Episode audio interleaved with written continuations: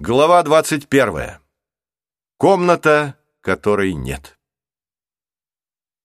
Джейсон очертил круг горящей лампадой. Комната, которой нет, оказалась узкой и длинной, мрачное помещение, вырубленное в скале и затянутое паутиной. Еле мерцавший огонек, в подземелье было слишком мало кислорода, чтобы он разгорелся поярче, осветил длинный ряд золотых саркофагов, стоявших вертикально вдоль стен наподобие часовых. Проход между саркофагами вел к некоему подобию алтаря, который был уставлен покрытыми пылью предметами. «Кто здесь похоронен?» — спросил Джейсон, освещая крышки саркофагов, выполненные в виде человеческих фигур. «Это основатели», — объяснила Марук, — «те, что пришли с моря, чтобы построить дом жизни». Мальчикам стало не по себе — Казалось, основатели сопровождают взглядом каждое их движение.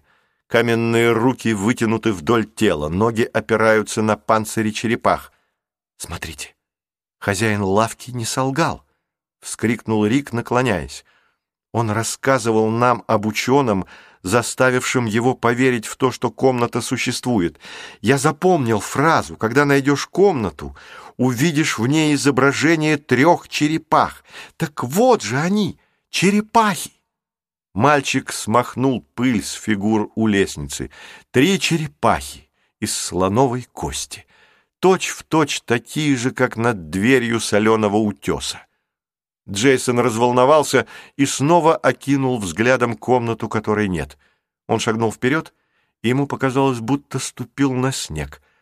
На самом же деле нога его глубоко погрузилась в песок, прежде чем он ощутил твердую почву. «Нужно, наверное, подойти к алтарю?» — решил Джейсон. По каменным лицам на саркофагах плясали тени. Казалось, основатели недовольно хмурятся. Что, что будет дальше? Марук двинулась вслед за Джейсоном.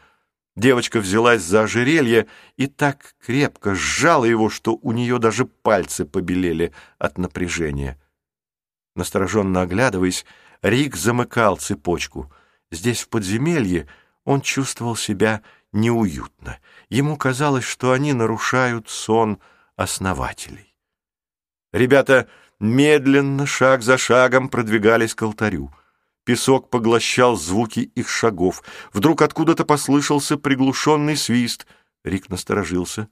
Нет, вроде тихо, хотя снова свист. «Мы почти пришли», — прошептал Джейсон и вдруг остановился.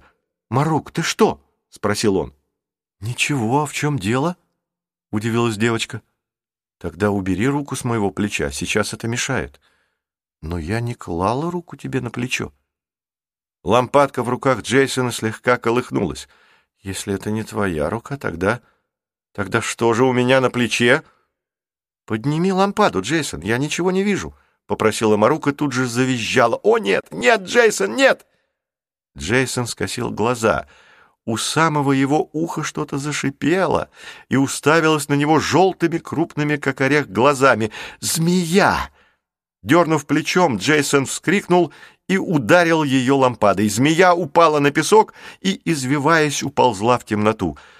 «О, обошлось!» — облегченно вздохнул мальчик, но радоваться было рано. Когда ребята увидели, что их окружает, Марук вскричала от ужаса, а Рик так и замер на месте, словно парализованный. Змеи кишели повсюду.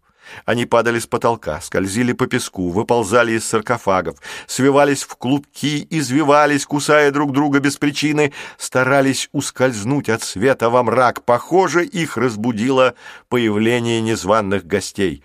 «Рик», — шепотом позвал Джейсон, — «что делать?» Змеи вокруг них свивались в клубки. «Рик, погоди, я... я думаю. Можешь побыстрее?» Марук что-то шептала совсем тихо. «Змеи, они глухие, глухие», — бормотал Рик, припоминая все, что знал о присмыкающихся. «Их тревожит только вибрация. Выходит, мы не должны вибрировать, так что ли? А еще они боятся огня и, наверное, света. Жаль, фонарика нет».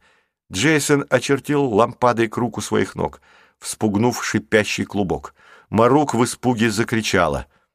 «Думаю, нам нужно убираться отсюда как можно скорее», — решительно заявил Рик. «Пока что эти милашки еще в некотором оцепенении, но...»